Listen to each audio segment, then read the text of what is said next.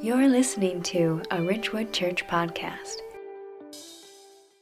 That was really an appropriate song to sing, that the Lord is enough for us. Because if you live on planet Earth, you are going to face trials. It's just going to happen. Sometimes these trials are just annoyances, and they're just like nibbling at our heels all of the time. But sometimes these trials are paralyzing and threaten to destroy you. But whatever the case, the truth is, no matter what the trial, we can learn how to thrive when we're going through that trial. We don't have to be a victim. We don't have to declare defeat. And Peter knew that these first century Christians were facing trials. Down south in Rome, Nero was persecuting their friends and relatives. And they knew that persecution was coming their way. The, the culture was turning against them. It was difficult to be a believer. They were truly strangers and aliens. And so he wrote them a letter to encourage them, which we call the book of First Peter. But you know, it's not easy for us either in, in, in our culture. When we follow Jesus, we, we run the risk of, uh, of losing jobs and friends and opportunities. We're ridiculed for our faith. And up top of all of that, we're still subject to the normal highs and lows of life. So this morning, I want to encourage you. I, I want you to learn that you, you don't have to just survive, you can thrive. That, that when trials come into your life, you can glorify God. You can help make new Christians. You can truly triumph in trials. And the book called the Bible will encourage you with that today. So let's turn there into the book of First Peter chapter four, and we're going to begin this morning in verse twelve. First Peter four twelve. If you want to use that Bible that's in the seat back in front of you, you can just turn to page ten sixteen, or you can use your Ridgewood app. First Peter four twelve. Now, if you're a guest with us this morning, or you're just newly engaged, we're working through a series of talks on the book of First Peter. We call it Strangers and Aliens because the culture is changing so rapidly that many times believers feel like we're just out of sorts. And Peter's writing to first century Christians just like us. And we want you to thrive. We want you to be closer to Christ and see him in a new way. And Peter's already encouraged us so much in this book. He's, he's taught us that there's an inheritance in heaven waiting for us. So regardless of what happens in this world, there's something beautiful ahead. And that trials are used by God to refine us and to draw us closer to him. We've learned that we love each other well, we can thrive. And we're attractive to non-believers. And that because of God, we can live without fear. And so as we come to this particular section, Peter lays out four ways to flourish even in trials. By expecting them, by learning to rejoice when they come, which is really hard, to suffer for the right reasons, and to learn how to entrust yourself totally to God. So let's read the text, and you'll see some of these ideas begin to flesh out. Verse twelve, Beloved, do not be surprised at the fiery trial when it comes upon you to test you as though something strange were happening to you. But rejoice insofar as you share Christ's sufferings, that you may also rejoice and be glad when his glory is revealed. If you are insulted for the name of Christ, you are blessed because the Spirit of glory and of God rests upon you. But let none of you suffer as a murderer or a thief or an evildoer, or as a meddler. Yet if anyone suffers as a Christian, let him not be ashamed. Let him glorify God in that name. Verse seventeen, For it is time for judgment to begin at the household of God. And if it begins with us, what will be the outcome for those who do not obey the gospel of God? And if the righteous is scarcely saved, what will become of the ungodly and the sinner? Therefore, let those who suffer according to God's will entrust their souls to a faithful Creator while doing good. And so, what Peter is saying here is that when trouble comes, you can not only just muddle through it, you can thrive in it. And here's how we do that. The first thing Peter instructs us to do here is expect trials to come. You can triumph during trials by simply expecting them. Not some big surprise that you're going to be smacked down at some point in your life. If you look at verse twelve, beloved, do not be surprised at the fiery trial when it comes upon you to test you as though something strange were happening to you. But it seems to me the Christian community is somehow shocked that the, the culture is becoming hostile to us. And, and so we don't always react in the right way. But here Peter is telling us, don't be surprised. It's not something strange. And, and he's writing here at the time that Nero, who was just an awful person, lit Rome on fire and burned a huge section of Rome and then blamed it on believers, which set off two hundred years of horrible persecution. And so this group he's writing to, these exiles that had fled Rome, had relatives back in the city, and they were just being treated awful. They were doing heinous things like covering them with pitch and lighting them on fire and using them as lamps in the imperial gardens. And they were being used, as you know, as entertainment in the Colosseum. Wild animals were chasing them, and they thought that was good fun. This is what Christians were dealing with. But Peter wanted them to know that that was not outside of God's purview. God knew about it. God is sovereign over it. And so you can take joy in this idea that when trials come into your life, it's not some surprising thing. And if you're under the impression, or if you live your life like it's just bad karma, when bad things start happening to you, or it's just bad luck, you're going to get swallowed up in anger and self-pity, and you're going to be paralyzed. And so prepare for trials. Expect them. Read the Word of God. Gird yourself up in truth. Know who God is. Know who Jesus is. Know the power that's available to you. Pray like you mean it. Not cursory prayer, but go to war with God and say, I need you. Help me. Form me, strengthen me, and then attach yourselves to other Christians so that when the trials do come, you'll have someone to encourage you that can walk alongside of you. And so Peter is saying to us here, trials are coming, and the first thing you can do to thrive in them is to expect their arrival. And here's the second thing. You can triumph during trials by learning to rejoice while you're in them.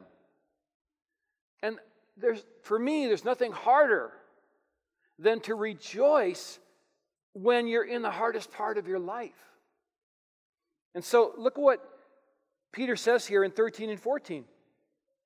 But rejoice insofar as you share Christ's sufferings, that you may also rejoice and be glad when his glory is revealed. If you are insulted for the name of Christ, you are blessed, because the Spirit of glory and of God rests upon you. So, while we're expecting these trials to come and they are reality, we can take incredible joy when we are persecuted for being a Christian. And I'm not talking about being giddy, and I'm not talking about being super happy. But I am talking about a contentedness, a peacefulness, a joy that comes when we know that God is in it. And there are th- three things here that Peter mentioned that help us find joy in the midst of trial. First, when we suffer for Christ, it allows us to partner with him. Peter says to rejoice insofar as you share Christ's sufferings. And that word share there is related to the Greek word koinonia, which denotes communion and fellowship and, and close relationship. So there's no greater blessing for the believer that when we suffer for our faith, we are partnering in the mission that Jesus came to do, which was to carry mankind's sin on his back to the cross, where he died for them, making atonement for sin. And for those who come to him and believe in him, can have eternal life. So when we suffer with Christ, for Christ, we are partnering with Jesus, and there can be incredible joy in that. Secondly, you can rejoice in the midst of trial because there's a reward waiting for you. Peter said, when his glory is revealed at the end of time, and Peter has said, we have this vast inheritance that's kept in heaven for you. It's never going to go away. It's, it's there. When, when you're struggling, you can get your head up and you can look ahead and say, yeah, this is hard, but wow, it's going to be amazing. And then thirdly, joy and suffering can be yours because the Spirit of glory and of God rests upon you.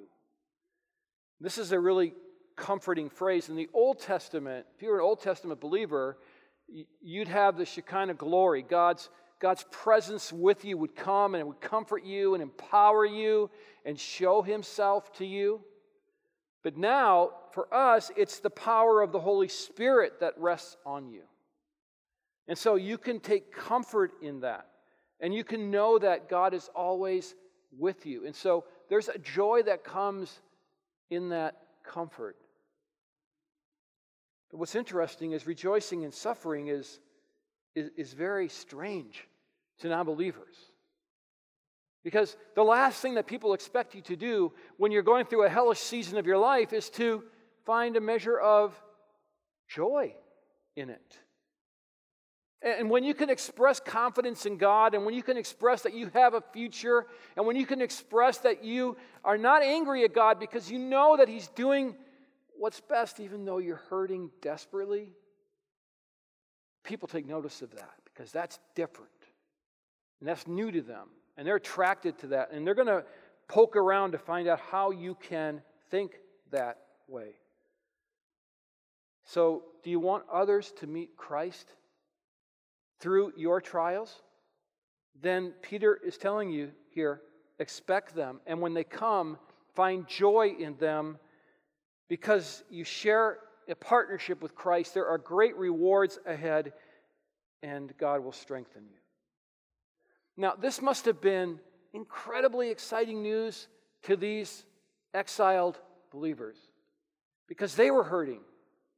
And it wouldn't have been unusual for them to find out on a daily basis that their friends and relatives were being killed back in Rome. And so Peter's writing to them saying, all of these things are true. And he moves now forward to help them triumph in trials. And here's the third reason. You can triumph during trials by suffering for the right reasons. By suffering for the right reasons. Sometimes suffering is caused by sinful actions, our own consequence of sin. That's not what Peter's referring to here. If you look at fifteen and sixteen, but let none of you suffer as a murderer or a thief or an evildoer or as a meddler. Stop there for just a minute. Meddler. That, that's just what it sounds. A meddler. In everybody else's business. Gossiping. It, busybodies. And, and it's right in there with murderer, thief, evildoer, meddler. Why did Peter include that? Likely because this would be an outgrowth of a lack of faith. It destroys unity, and it becomes destructive to the unity of the church. Verse sixteen, yet if anyone suffers as a Christian, let him not be ashamed, but let him glorify God in that name. So there are two basic reasons here for suffering. One, consequence of our own sin. This isn't what Peter's referring to. Secondly, simply because we are believers in Jesus Christ. We suffer. That's what Peter's referring to. And that's what sets us apart. Now, the interesting thing is this term Christian does not appear very often in the New Testament. And Christian simply means follower of Christ. But in that culture, it would have been a derogatory term. If somebody would have said, hey, Christian, that would have been seen as making fun of you or ridiculing you. And so by just associating with Christ, you are going to be persecuted. You are going to be ridiculed. You are going to be made fun of. And the, the thing I find interesting about America today is that this is coming more and more into our sphere of activity. When we simply identify with biblical worldviews, and as a follower of Christ, we are immediately labeled bigot, racist, homophobe, name it. And so Peter's saying, rejoice that you are suffering for the name of Christ as a Christian. Don't rub it in people's faces. Don't go asking for it. Don't try to get it. But if it happens, inside you can say, yes, I'm a follower of Christ. That's okay. Now, what about verses seventeen and eighteen? Because this doesn't seem to fit. It's kind of strange. For it is time for judgment to begin at the household of God, and if it begins with us, what will be the outcome for those who do not obey the gospel of God? And if the righteous is scarcely saved, what will become of the ungodly and the sinner? So this is kind of a confusing couple of verses. But what the apostle's doing here is drawing a parallel. Judgment begins in the household of God, which is the church. But it's not a punitive judgment. In other words, it's not, we're, I'm taking your salvation away. I, I, I'm going to punish you for sin by removing the fact that you're going to be in heaven someday. It's not what he's saying. He's talking about cleansing and purifying the church. And he's thinking about probably Ezekiel nine, Malachi three, these different passages that talk about purification. And so he's saying that if the church is going to be purified, if judgment starts with his own people, how awful it's going to be for those that don't even know Christ. You and I, we're, we're covered by the blood of Christ. We, we wear the robe of righteousness. But for those that don't know Jesus, the judgment is going to remove them from eternity in heaven to eternity in hell as a just punishment for sin. And so we need to be sharing our faith. Judgment has started here. It will end up out there. So we need to be inviting friends into a relationship with Jesus. Now, inviting people into a relationship with Jesus is not nearly as complicated as we've made it. And I'm going to spend some time this fall, I'm going to do a series in the book of Acts called Multiply. And we're going to see that as I'm reading through Acts, preparing for that, just getting my mind around it, how often, almost every chapter and more were added to the church, and more came to know Jesus, and more were added to the church. Because people were just living out their faith. They were attractive to non-believers. And so you are the best missionary.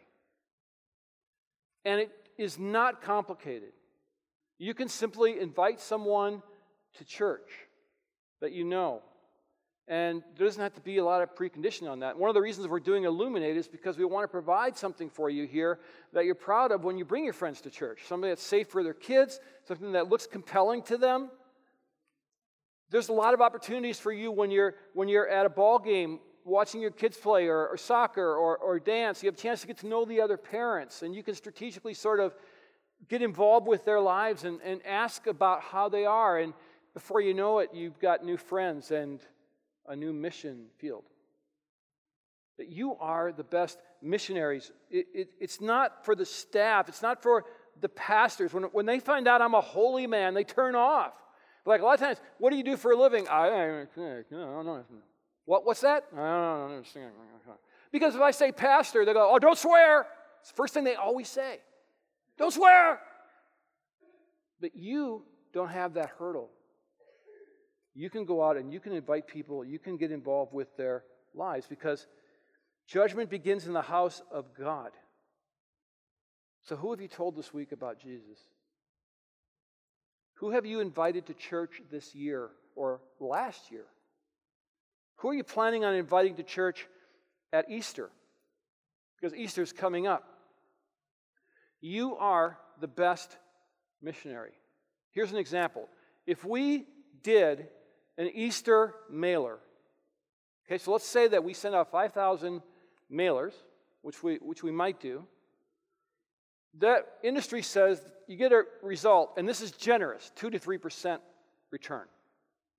And I, I had a lady walk up to me after the first service and say, oh, no, it's less, less than one percent. But I'm sticking with my numbers because otherwise I can't do the math. So let's just be generous and say two to three percent success rate. That means that if we send five thousand out, we'd get one hundred fifty visitors on Easter. Well, that's, that's awesome. except for it's not nearly what you can do. If, if you're the one inviting, the statistics skyrocket. One-on-one invitations are the best. Church experts say this. If someone, an unchurched person, is invited by a family member, there's a fifty-five percent chance that person's going to come to church. That's compared to two or three percent or one percent over here with the mailers, fifty-five percent. If they are invited by a friend or a neighbor, it's fifty-one percent. You are by far the best missionary. And so if you do the numbers, at Easter, for example, if each of us invited two people to Easter, given the size of our congregation and given these numbers, that means we'd have four hundred visitors at Easter. If each of us invited four, that'd be eight hundred. Now that's amazing. And so be praying about who you can invite. And I think that's doable. I mean, I think that's one family, four people. Because we need to get people to hear the gospel. Now, I'm not saying this is the only place. You're actually a better gospel presenter than I am because they know you, they trust you. Your life speaks louder than me, but this is a tool. Bring them here, and I'll preach the gospel to them on Easter. But here's the thing. We have to be urgent about this because judgment is coming. It's righteous judgment. It's, it's judgment on sin. It needs to happen or God wouldn't be holy. And we want them to find the same pathway to joy and the same pathway to salvation that we have found. And so we suffer well because we believe that Jesus is with us. We suffer for the right reasons. We expect these trials to come and we rejoice in them because Jesus is with us. But Peter offers one more tool in this passage, and it's probably the most important one of all. Look at verse nineteen, and I want you to notice the emphasis on submission, giving up control, and relying on God in order to thrive in difficult times. Verse nineteen, therefore, let those who suffer according to God's will entrust their souls to a faithful Creator while doing good. Here's what Peter's saying. You can triumph during trials by simply entrusting yourself to God. Now, I say simply, but that's not an easy thing to do. But as Creator, God knows more about you than anyone else. And this is a this is a banking term. Entrust is this idea of to deposit for safe keeping. Peter is literally asking you to deposit your soul with God, to trust Him with your soul. Now, I don't know about you. I'm not, I'm not a genius when it comes to money. And so, I'm not a genius when it comes to anything, really, but money's just one of those. But when I go visit, like, a financial advisor, I always have this huge lump in my throat because, number one, I don't know what I'm talking about. Number two, I'm always wondering, is this the right person? Is this going to be handled the right way? Is this person going to rip me off? Because once I give this person access to my money, then that's theirs to do with what they want with it, and that's frightening.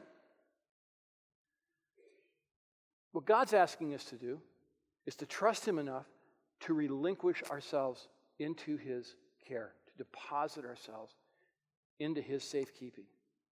Because then we can relinquish all of the stuff we carry along with us. And the, and the practical ramification of that is that you'll know that your eternal soul is safe. And you don't have to worry about that. No matter how crazy this culture gets, you're, you're good. You're good to go. And then you'll begin to act more like Him. You'll do good, as Peter puts it. You'll expect trials because Jesus said so. You'll be ready for them because your soul's already taken care of. And then you'll be filled with joy even in suffering because you have this incredible God that is taking care of you, that you've entrusted yourself to. So this morning, I just want to ask you, have you entrusted yourself to God? Now, if you're not a follower of Christ, you may have heard some of this and you're saying to yourself, wow, I, I really don't understand all that, but there's truth in it. I, I, there's a ring of truth there, and I want to pursue that. I want you to pursue that, and there's a lot of ways you can do that. You can talk to someone that you came with. You can just write, I want to know more about Jesus on one of those Connect cards. You can talk to me after service, whatever your choice might be. But pursue that. If you've been a believer a long time this morning and you're sitting here and you're going, I'm suffocating. I want to have joy. I want to entrust myself, but I can't because these trials are killing me. And it could be in the area of marriage. Marriage is high stress in this culture. And maybe you feel like you're drowning and you don't know how to save your marriage. Or your children are, are so struggling that you can't think of anything else. It might be your job. You, you go to it every day and you hate it. And, and your boss is mean and he's asking you to do things that are full of a lack of integrity. Or maybe it's school. You, you, you get sick every morning because you have to face bullies and you're not excelling and it's a struggle.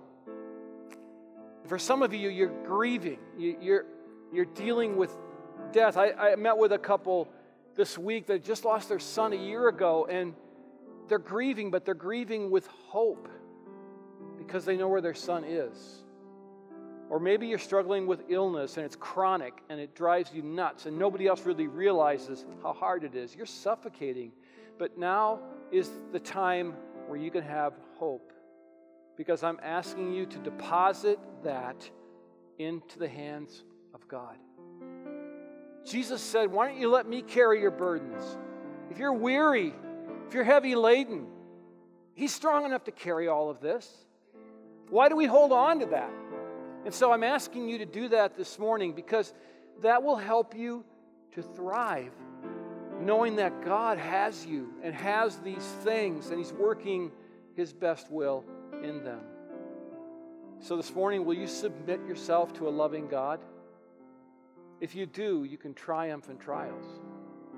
Before we go to the Lord's table, I'd love you to take just a minute, close your eyes, and pray, and ask God, what is it that you want me to give to you this morning? What, Lord, what do you want me to do with this pain I'm feeling, or this uncertainty, and this insecurity, and, and can you help me? And he will help you. So just talk to him now for a moment. And then we'll go to the Lord's table together. Thank you for joining us on the Ridgewood Church podcast. We encourage you to receive the message that was just given and let the Lord do a mighty work in and through you. For more information on how to connect, give to this ministry, or for more faith-based resources, visit us at m y r w c dot org.